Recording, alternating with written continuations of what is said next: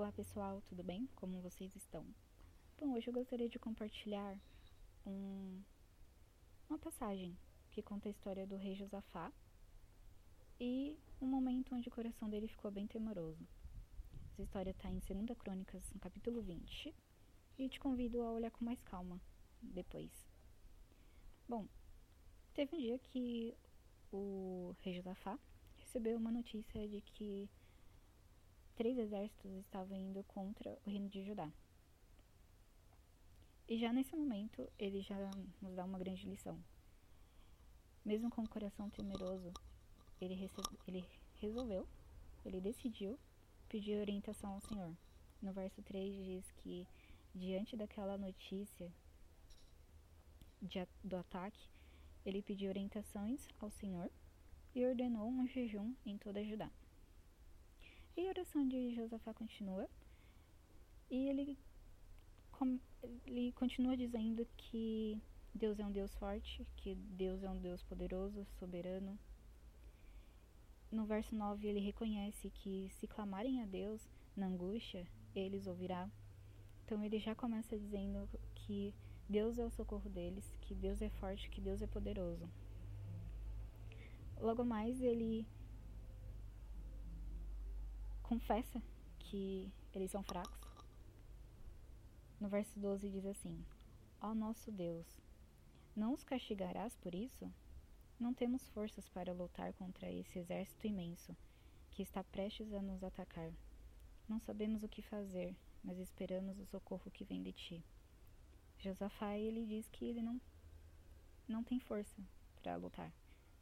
O povo dele, o exército dele não tem força. Só que ele sabe que, mesmo não sabendo o que fazer, o socorro vem do Senhor. E o que aconteceu depois que Josafá clamou ao Senhor? É mas Deus respondeu. Deus levantou um, um homem chamado Jaziel e trouxe uma palavra através da vida dele. No verso 14 diz assim: Escutem-me, todos vocês, povo de Judá e de Jerusalém Escute, rei Josafá. Assim diz o Senhor: Não tenham medo, não fiquem desanimados por causa desse exército imenso, pois a batalha não é sua, mas é de Deus. E no verso 16, Deus reafirma essa palavra. Ele diz: Não tenham medo, nem desanimem, saiam para enfrentá-los amanhã, pois o Senhor está com vocês. E logo que Josafá e o povo ouviu essa palavra, eles se prostraram com o rosto ao chão em adoração ao Senhor. E na manhã seguinte, Josafá foi com seu exército no caminho e ele colocou levitas para irem adiante do exército cantando e louvando o Senhor. E a canção que eles cantavam era: Deem graças ao Senhor, seu amor dura para sempre. Então, conforme eles estavam caminhando, eles cantavam: Nem graças ao Senhor, seu amor dura para sempre. E, conforme eles louvavam, o Senhor trouxe confusão. E eles começaram a guerrear entre si. E não sobrou nenhum dos inimigos. Porque eles começaram a guerrear entre si e não restou ninguém. E que história, hein? E assim que os, os reinos vizinhos souberam que o próprio Senhor havia lutado contra os inimigos de Israel, o temor de Deus veio sobre eles. Eles não moveram uma espada. E os outros reconheceram que quem havia lutado era o próprio Deus. Isso gerou temor dentro deles. E algumas lições, seis pontos que eu achei interessante nessa passagem. O primeiro ponto é buscar a Deus é voltar os nossos olhos para Deus, como Josafá fez. Que nós, assim como Josafá, podemos começar dizendo que Deus é soberano, que Deus é poderoso, que Deus é majestoso, que nele nós encontramos nosso auxílio, nosso socorro. O terceiro passo é descrever a situação. Muitas vezes a gente, ah, Deus já sabe o que está acontecendo, mas Deus quer ouvir de você. E pode ser difícil, mas te garanto que é uma coisa libertadora.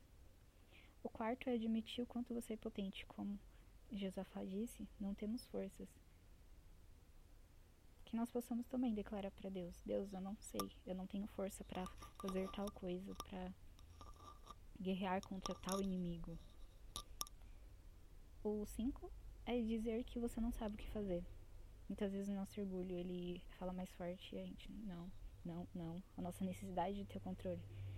Mas a gente precisa ir com humildade diante de Deus. Então a gente precisa saber falar: Deus, eu não sei o que fazer. O controle não é meu. E seis é dizer a Deus que você confia nele. E que assim como Josafá estava diante de uma situação extremamente temerosa, ele não deixou o medo dominar. E que nós possamos escolher submeter o nosso medo ao poder de Deus.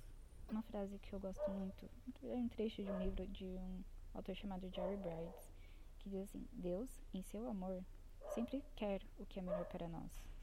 Em sua sabedoria, ele sempre sabe o que é melhor. E em sua soberania, ele tem o poder de fazer isso acontecer.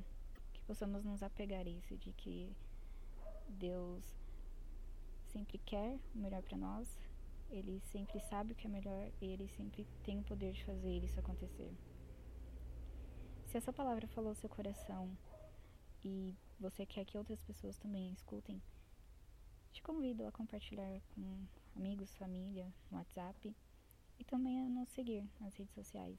O Instagram é palavradodia.app, no Facebook é Palavra do Dia app e o nosso site para mais informações e sugestões, que é www.aplicativopalavradodia.com. Fiquem com Deus e até mais.